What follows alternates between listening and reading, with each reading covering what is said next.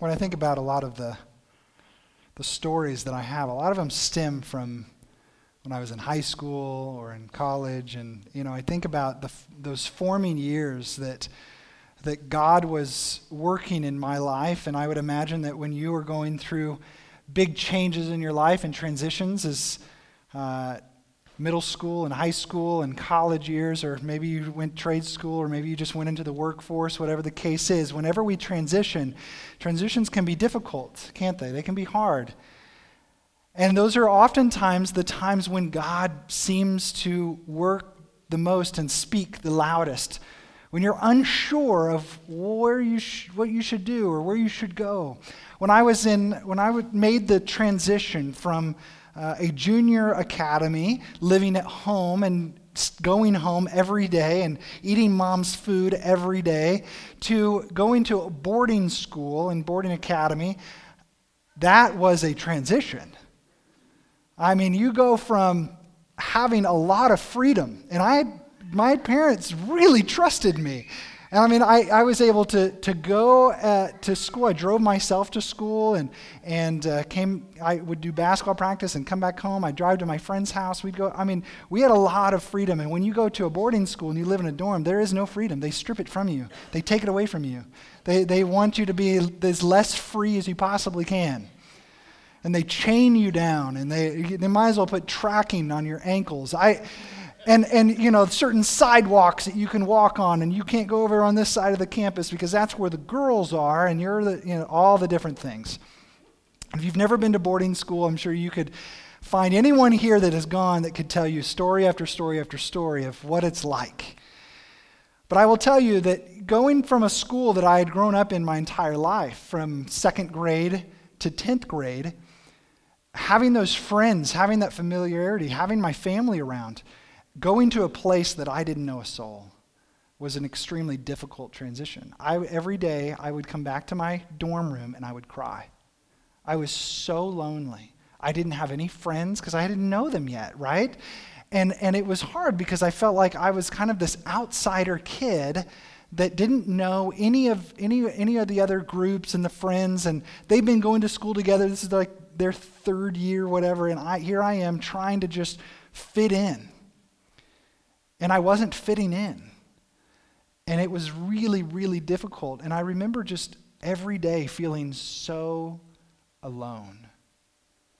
I dreaded, I dreaded for the evenings to come because it meant that I had to go back to my dorm room. And I didn't have friends yet to go into their dorm room and to talk to them and hang out. So I'd go back to my dorm room and I'd be alone and I would cry. I just, I wanted to go home so bad. I would go downstairs to the payphone with my calling card if you remember those days. And I would type in the numbers, and it would tell me that I had so many minutes left, and I would call mom, and I'd say, Please come get me. I want to come home. And my mom was like, No, you are staying there. she was ruthless, I tell you. She was like, No, this is good for you. This is where you need to be. You're just fine. And so every day, it was the same routine for weeks. And I remember the only one that I could talk to was God. And it was in those it was in those weeks, in those months that every day just seemed like I was getting a little bit closer and a little bit closer. But it's not that God was far from me, but my heart seemed to be more in tune with him. And so I would be walking to class, and you'd walk on the, the boys' designated sidewalk. You walk on the sidewalk, and I would just, I, the sun would be shining, and I would be looking up, and I would be talking. I, I, that was so new for me. It was so weird. I, I grew, you know, went to a school where I was like the, I was a nerdy kid, and then as you get a little bit older, you just, because of your, your age and because of your grade, you begin to kind of be like the leader of the school, right? And so I made that transition, and now I'm back down the bottom of the totem pole, not, not knowing anything and anyone. And, and, and before, I just relied on my friends and relied on, on, on the personality and I relied on my leadership and all those things. And now I had nothing, and the only one that I could rely on was Jesus, and so I would just talk to him. So I went from a place where I wasn't really talking to him at all, but I grew up in it. I should know it. And now I'm talking. So every day I would talk, I would say, Lord, thank, good morning. So good to say, thank you for walking with me to class because I don't have anybody else to walk with. And Lord, as I go into this history class, it's going to be really boring, and I pray that you just keep me awake and you'd help me through this. or we go into algebra 2, and, and we'd have to you know, go through that whole process. Calculus, those, those types of things. And, and I would say that that connection uh, between me and God became very, very close uh, and very casual because it just turned into a friend. And in that friendship, I would just strike up conversations, kind of what Paul talks about that you pray without ceasing and things like that. But you know what happened as well is not only is my time with him as I'm talking to him, oftentimes it's just constantly me just telling him all the things that I need, right? Lord, I need some friends. Lord, I need some help in this class. Or I need you, know, I need you to be here with me. I need, you know, thank you for being, yeah, I would thank him for things, but oftentimes it was just, it was my own method in my own way. And while there was a closeness there, there seemed to be a little bit of a disconnect of who he was as my creator and my God. I don't know, there was something different. Like I saw him as a friend, and there's certainly nothing wrong with that. But the, the casualness of it almost made it seem like he was only my friend. But God is our friend and our Savior and our Lord and our King and our Creator, right? And that's why I think Jesus gives us a model for prayer.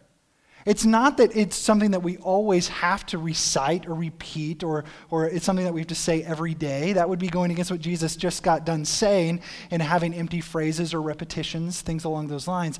But there's, there's things in this prayer that give us a model of, of, of an area that, uh, of prayer that we should be focused in on, or at least cognitive of when we are praying to our God.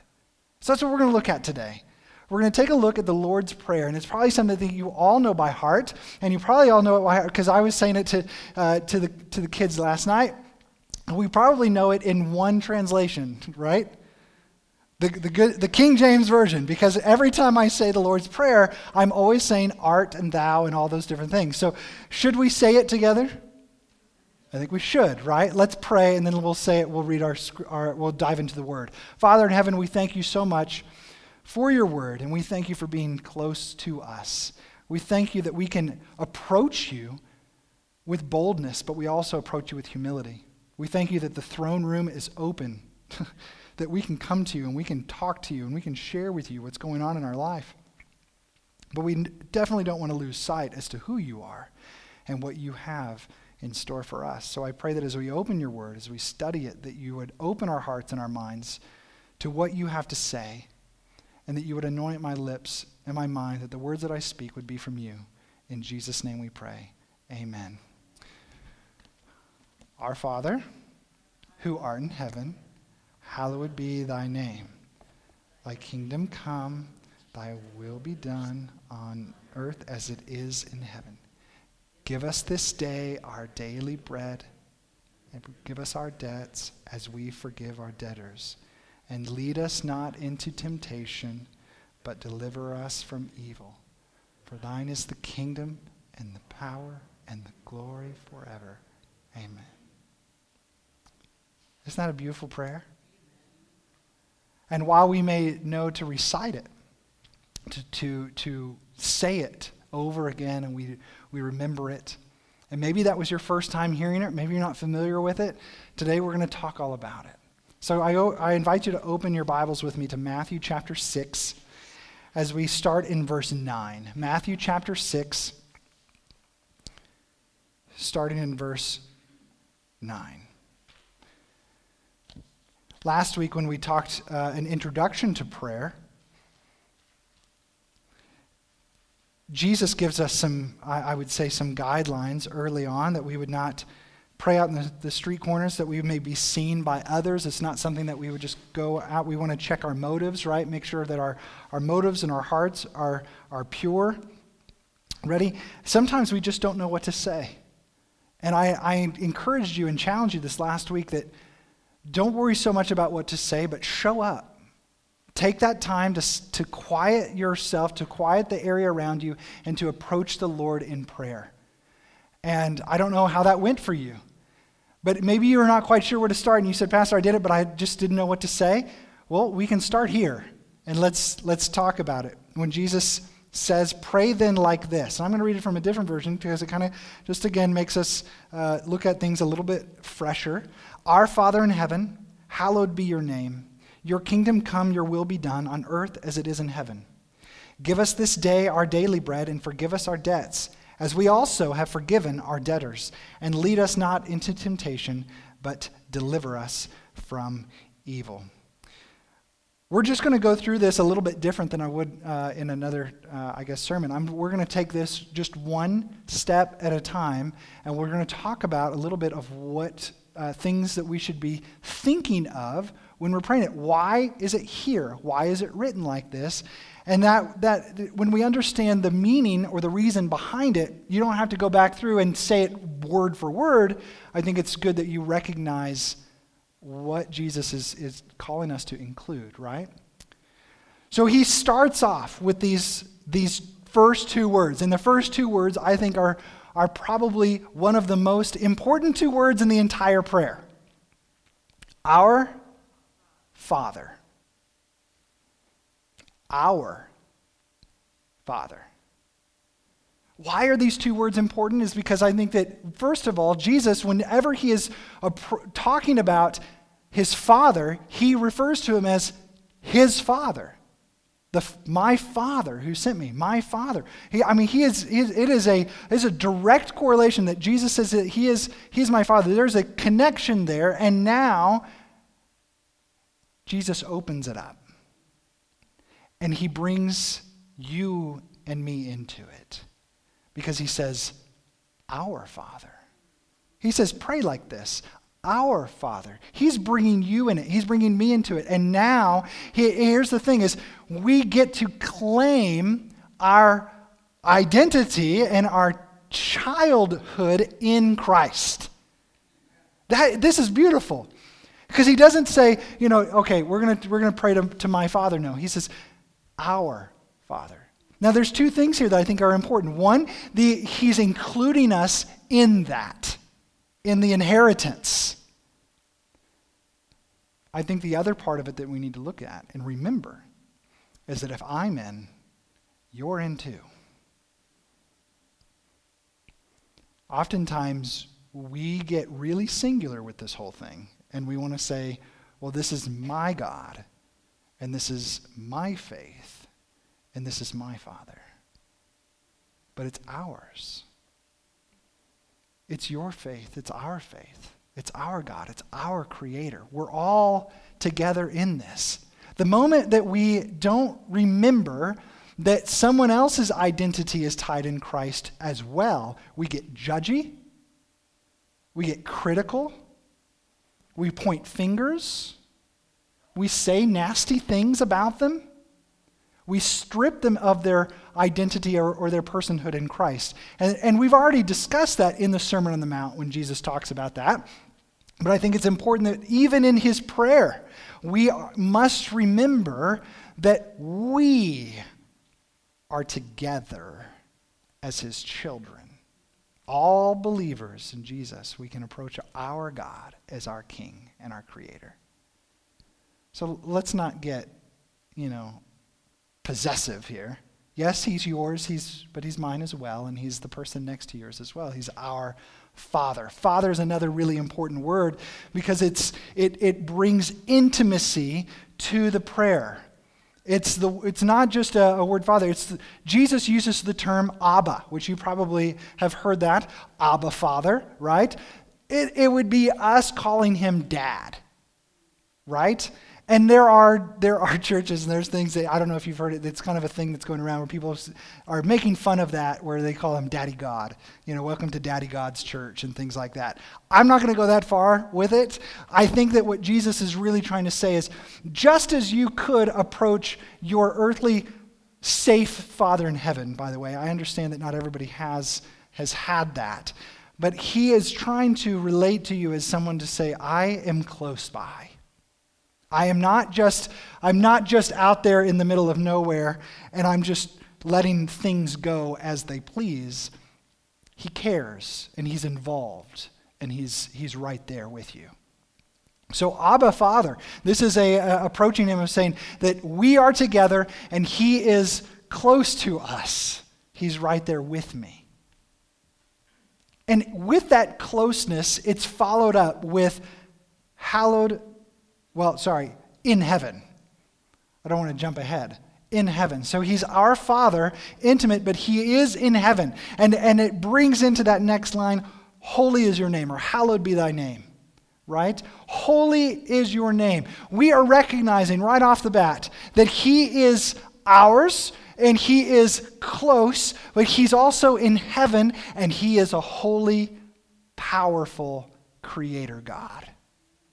Now tell me, is there ever other is there ever has there ever been another god in history? And I'm not a I don't study all the gods, okay? But I don't know of one that would be like this. Because usually, gods of the sea, or gods of the moon, or gods of the storms, or you know, gods of the rain, or whatever, they were distant. They were they would just do whatever they would want to do, and people would try to appease them. The pagans would do all kinds of things to try to get their attention. Remember the Elijah when he brought a Baal and all the gods or all the people of Baal crying out to him, Baal, come down! All these different things, but God was there. God was powerful, God was mighty, but he was there. And all the other gods, maybe they thought were mighty, and maybe they thought they were big, and maybe thought they all these things, but you know what? They weren't there. They weren't present. Because they weren't real, obviously. but our God is both. And I think that speaks volumes about the love and the character of who God is. He doesn't sit back with his arms crossed and say, figure it out.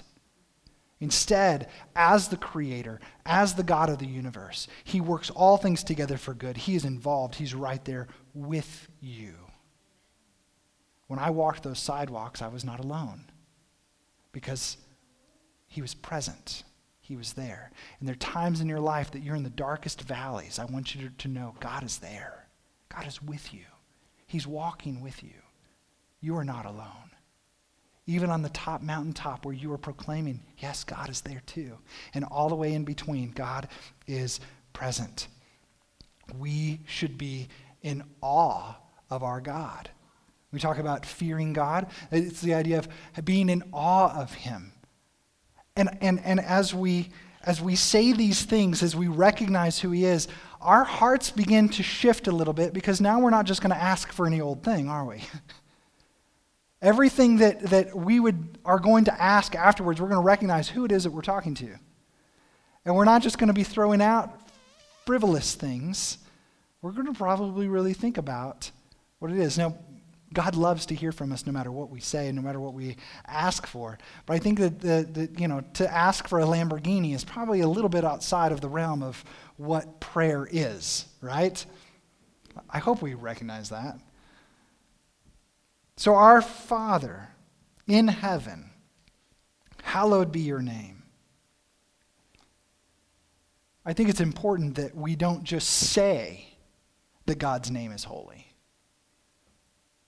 but I think that in our actions and in our life, that proclaims God as holy as well. What do I mean by this? Well, if I take on the name of a follower of Jesus, but I don't act like a follower of Jesus, then I'm really disgracing the name of who Jesus is and who God is. And if I'm disgracing that, then what am I doing? I'm taking the Lord's name in vain. I'm taking it and I'm saying, I am a follower of the Creator God. But if I don't act like it, if I don't remember who I am in Christ and I go and do my own thing and I'm selfish and I'm prideful and I'm mean and I'm critical and I'm those types of things, then I'm ultimately taking God's name in vain because I'm saying, look at me, I'm a Christian, but I'm not going to act like it when, when I'm behind closed doors. Do you see the difference? So when we say God's name is holy, as we are taking on his, his name as a child of God, then our lives should reflect that. Are you with me? You guys are quiet this morning. All right, I got you. Your kingdom come, your will be done. We've recognized that our Father, He is in heaven, and if His kingdom in heaven is perfect, we are then asking for Him to have His reign and His will done here on this earth. Your kingdom come, your will be done on earth as it is in heaven. To pray these words is to ask God to realize His will in the life of me, the one who is praying. Your will be done means take over here. And if I want the world to follow you, I must be the first to follow. If I ask you to reform the world, God, then you must start by reforming me. In the young adults, we talked about the, a really gruesome story in Judges towards the end of the book. Uh, it's one that you read and you just go, why? You know, it's, it's, it's gruesome, it's gross, and it's yucky, and it's, but it's there, right? And so we're going through and we're, we're dealing with it. And, and one of the things that, that just really struck me that when the tribes went up against Benjamin for what they had done, it's interesting because I would imagine that that same behavior that was happening around the Benjamites probably was happening elsewhere too. And if maybe not the exact same thing, probably things that are similar. But you know what? It was a lot easier for everyone to rise up against Benjamin and to point to him and say, Yeah, let's go get him. It's a lot easier to point at the world and to point at different people and say they need to get their life together. They need to repent. They need to turn their life around. They, they, they, they, they, they, they, they, they. It's easy to point the finger to those outside, to those who you think aren't where they need to be. But you know what? If you're going to pray, Thy will be done on earth as it is in heaven, you're saying, Thy will be done in me first.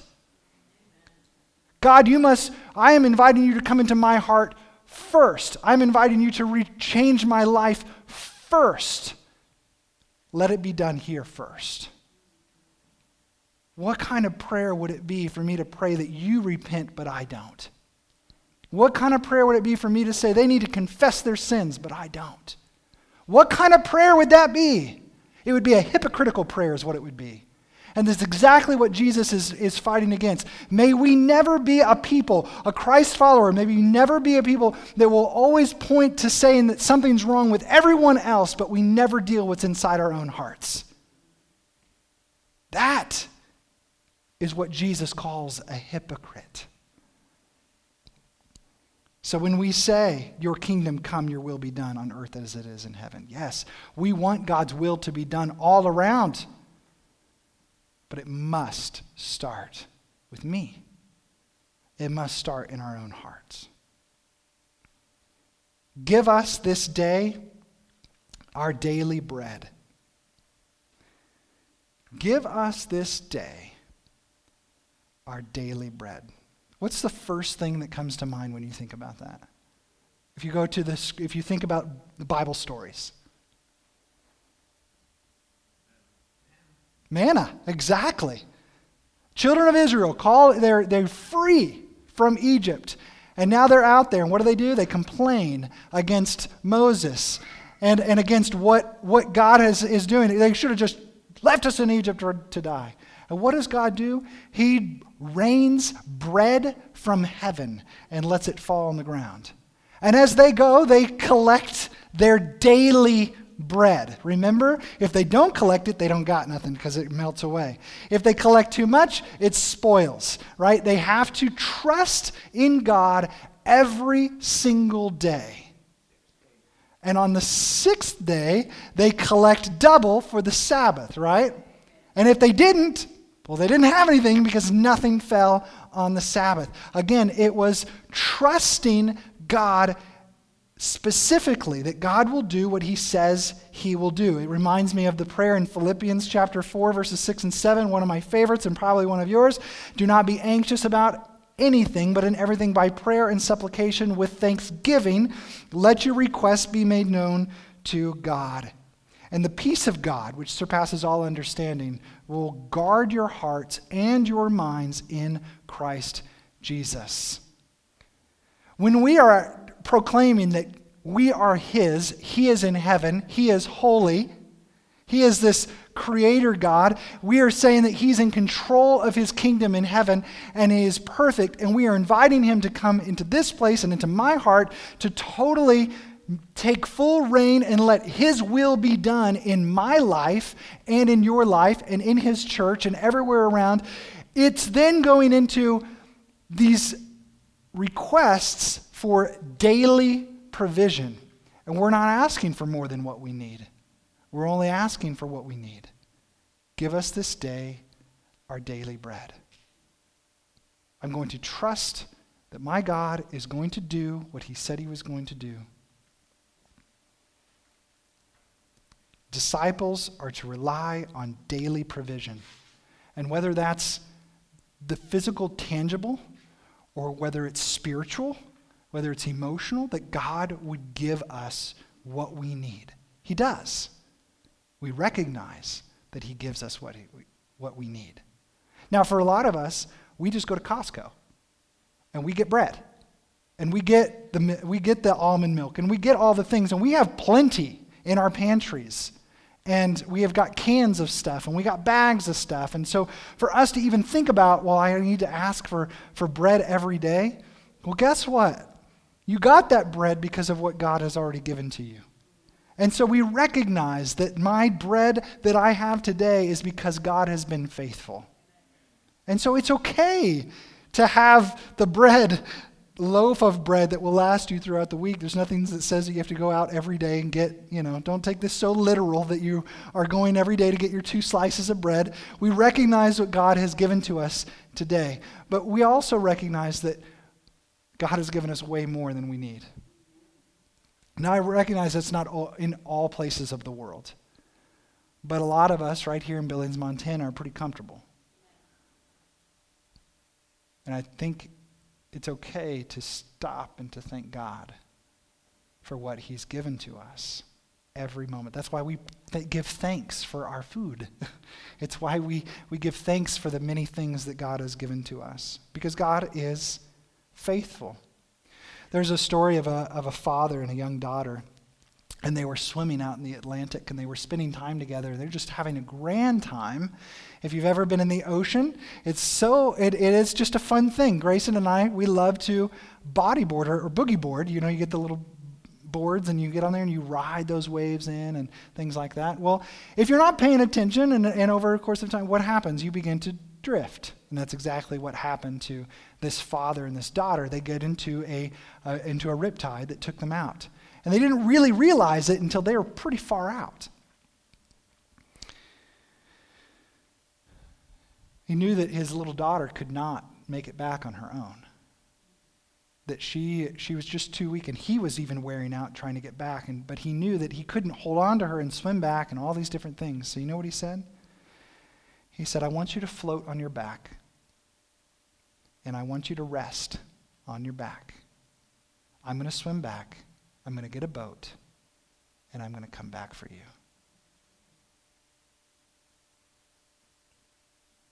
Don't be afraid. I'll come back. So she got on her back and she began to float. And he started for shore. It took him over an hour to swim against the tide. It was way longer than he thought, even to get someone with a boat. No one would give him a boat. So he's going around trying to get. So, because he couldn't find a motorboat, he found a rowboat and he rowed out in a 14 foot rowboat. It was more than two hours later when he and his companion picked her up out of the water. The other man that was with him was amazed that she was still alive.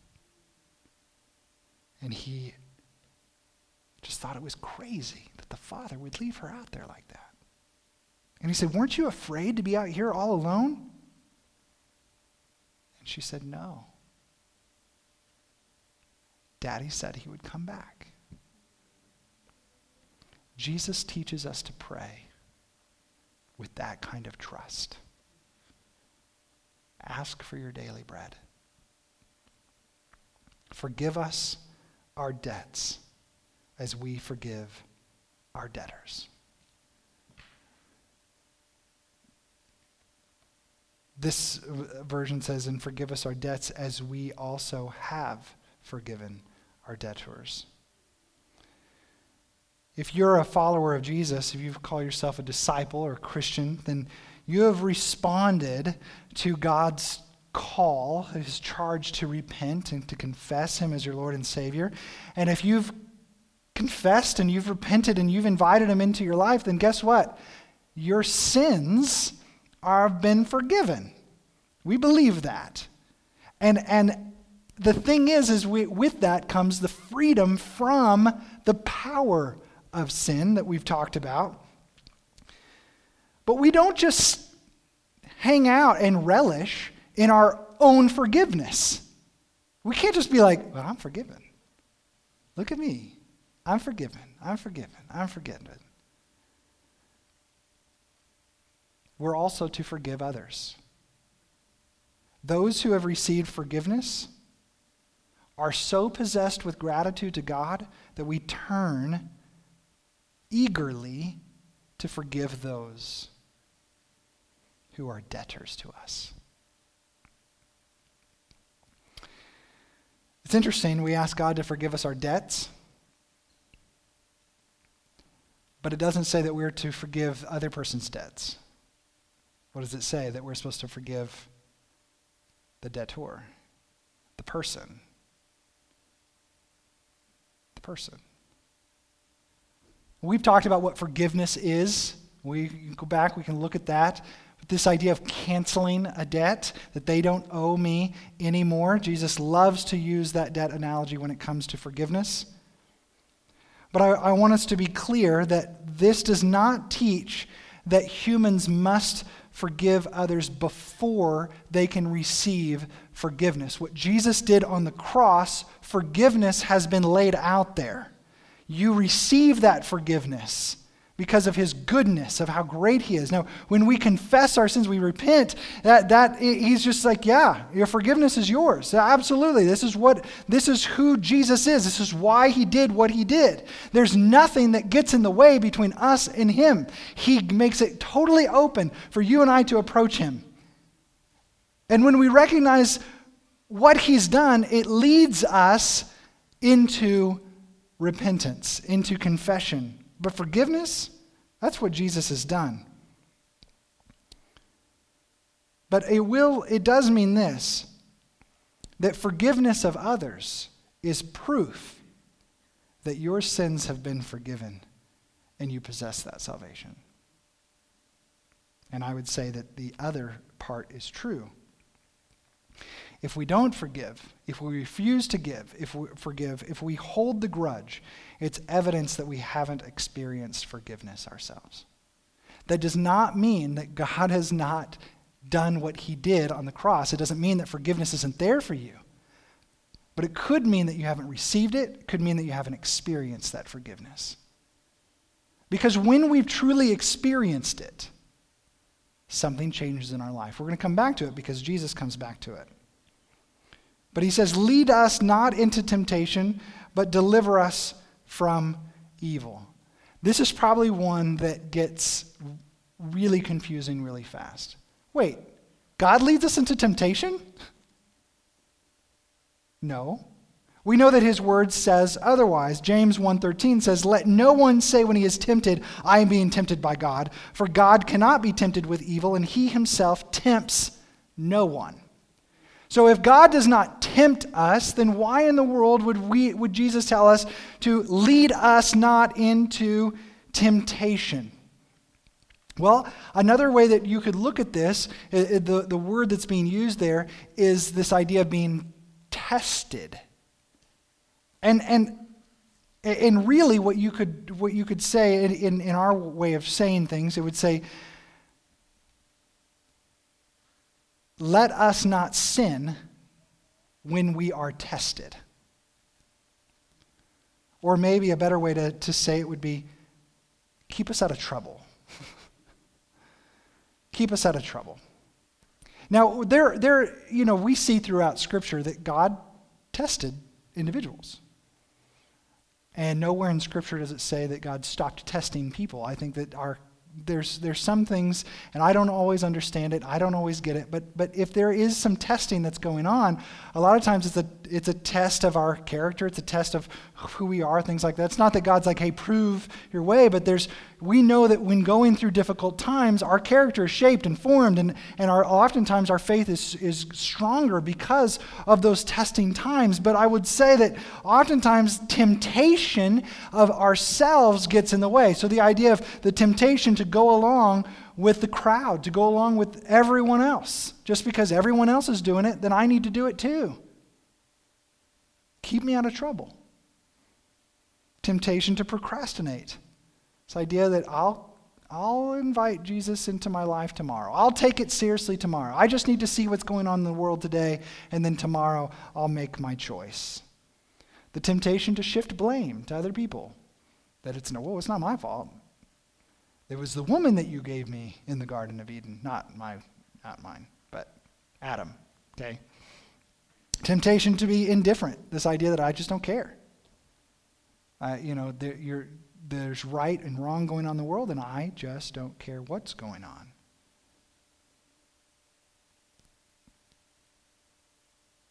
So keep us out of trouble. I think it was Mark Twain that said it's a lot easier to stay out of trouble than get out of it. So, lead us not into temptation, but deliver us from evil.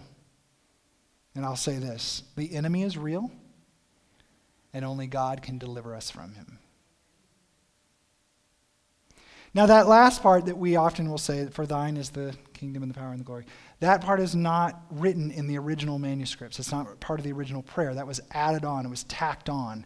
Uh, and so there's nothing wrong with it. It's not bad. It's not evil. It's, you know, it's one of those things where say, oh, it was added on. It's not part of the original. Well, it, they probably added on because they love to finish up a prayer with something along those lines. And so it was it, it doesn't make it bad for you to say it or to, to read it or anything like that, but we're not going to study it today because it's not part of the original text. But one part that I do want to hit is verse 14. Because Jesus, as he's already talked about, uh, of forgiving us our debts as we also have forgiven our debtors in verse 14. He says, For if you forgive others their trespasses, your heavenly Father will also forgive you. But if you do not forgive others their trespasses, neither will your Father forgive your trespasses. Okay, how many of us have had questions about this verse before? None of you, only me, only the pastor. All right, good. So, because I've had questions about it, I will go ahead and try my best to answer it. And since you don't have questions about it, if I'm wrong, you can come and tell me. Because the question that I often get, or I've even asked, is do I really have to forgive, or God won't forgive me? Like, what kind of God is that? That I, it almost seems work based a bit, doesn't it? So I have to forgive, otherwise, God won't forgive me. That's a really doesn't, doesn't that kind of seem a little harsh? I mean, doesn't God know what we've been through? Doesn't He know the hurt that we've encountered? Doesn't He know? Doesn't He get it? That it should be okay for us to just say, no, I, I don't, I don't want to forgive that person for what they've done. Right? Now you guys are all kinds of confused. No. Look, the reality here is I think we're asking the wrong question. That's a very human way, sinful way to ask a question. Because ultimately, what we're trying to do is we're trying to justify us not doing what God has called us to do. So as we try to justify it, we say, nah, I don't know. I mean, is it really, not, is God really going to withhold his forgiveness from me if I don't forgive? I think we're asking the wrong question. Maybe the question should be, why would I withhold forgiveness when I have been forgiven so much? When you try to when you try to reason with God in that kind of human human way of saying, God, don't you understand what I've been through? He could say, Absolutely, I do. In fact, I know it even worse than you do. And yet, God still has chosen to forgive. While we were still sinners, Christ died. Just the right time for you and for me. So, in this, maybe I need to stop asking this selfish question of saying, wait, I have to do this? Instead, we look at it and say, I am crucified in Christ, and my old self is gone, Paul tells us. And I'm free from sin, and I've been given a new life in him. Why then would I want to go back and be enslaved to sin again? And unforgiveness is part of that, is sin. Because it's not, it's lawless. It's not what God has called us to do. God has called us to forgive. God is, Jesus over and over and over, his a huge chunk of his ministry is talking about forgiveness. So why then would I want to go back to that? Maybe what Jesus is saying here is true. If we don't forgive, we are proving that we have not experienced newness of life. It doesn't mean that we haven't been forgiven. It doesn't mean that what God has done is, is in vain. It, what it means is that we've rejected the forgiveness by refusing to let it transform our life. Being unforgiving is selfish. Being unforgiving is prideful. It's not Christ-like. So I would then would be grieving the Holy Spirit by forgetting who I am in Jesus. Ultimately, what I think is that the enemy is trying to get you to believe a lie that what is owed to you is bigger than who you are now.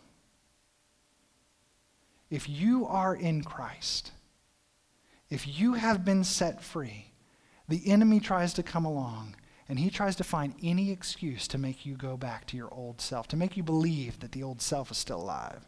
He tries to come back and makes riles you back up and gets you angry again about the person that hurt you the person that said this all the different things that have gone in our life. And in those moments the enemy is trying to tell you look you deserve an apology you deserve your money back you deserve you deserve someone to explain to you why they did what they did to you. You deserve these things. And inside of us, we go, Yeah, I deserve these things. No, we don't. Why? The only one who deserves anything is God. He deserves our praise and our honor and our lives. And when we give ourselves to Him and our old self becomes nothing, I'm His. And if I'm His, then I follow what He says. And if He says they don't owe you anymore, I'll take care of it. You let it go. Forgive them. Let's move on. Then that's what I'm going to do. Because that's the way that God has called me to live. Don't believe the lies from the enemy. We're, I hate to say this because it, it, it makes us sound bad, but we're just, we're just not that important. Like we're children of God, we are we are humbled before him. Like we are important, but we're not. Does that make sense? Like we're important in the sense that we are loved by God, we are his creation, but we're not important that I can then hold grudges and I can do whatever I want and live a prideful life in any old way I want to. That's what I mean by it. Follow Jesus. Follow his example. Father, forgive them for they know not what they do. Stephen, the first, first martyr, don't hold this sin against them as he's dying. They, they, Stephen got it. Jesus is trying to get us to get it. So, that last part, don't let it get confusing. Don't let it you know, discourage you. Just look at it and say, because Jesus has forgiven me, I'm going to forgive others for what they've done.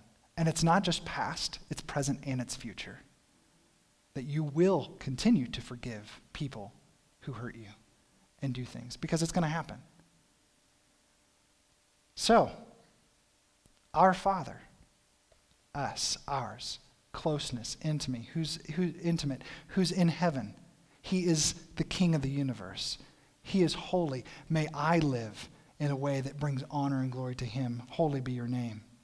Your kingdom come. You have everything in you have everything perfect in your kingdom, and I'm inviting you to bring that kingdom here and to start with me and on this earth as it is in heaven.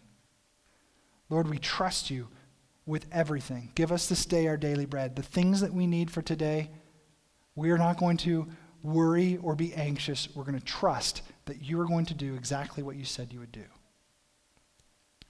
Forgive us our debts as we also have forgiven our debtors.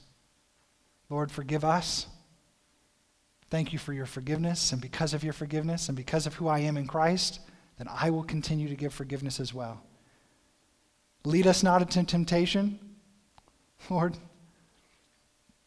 When temptation comes, keep me out of trouble. Keep me out of trouble. Deliver me from the evil one. We, I can't do this without you, and I need you to live in me and through me. And if you want to tack on the last part, you can, for thine is the kingdom and the power and the glory forever. Amen. But what Jesus is bringing into this is he is close, he is good, he is great, he's magnificent, he transforms, he changes, he forgives, he forgives through you, he delivers you, he's right there with you.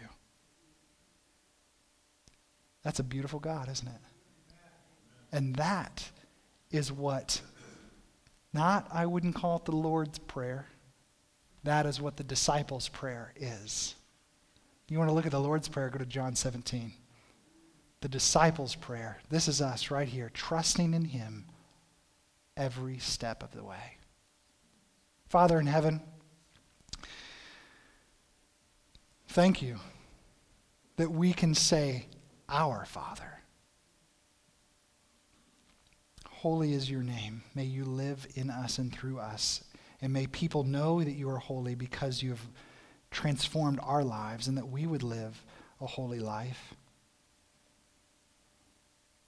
Lord, we look forward to being in your kingdom forever. But as Jesus ushered in your kingdom here on this earth, we pray that your righteousness would fill us and transform us. That, that your will would be done on earth as it is in heaven, your will would be done in my life and in the lives of my friends here today. That you would give us our daily bread, that you would give us what we need. You would forgive us of our sins, and that we would forgive those who have sinned against us. Lord, that you would keep us out of trouble when temptation comes, and that you would deliver us from evil.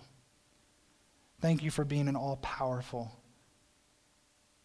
a God who is full of glory, and a God who brings his kingdom right here in us forever and ever. In Jesus' name we pray. Amen.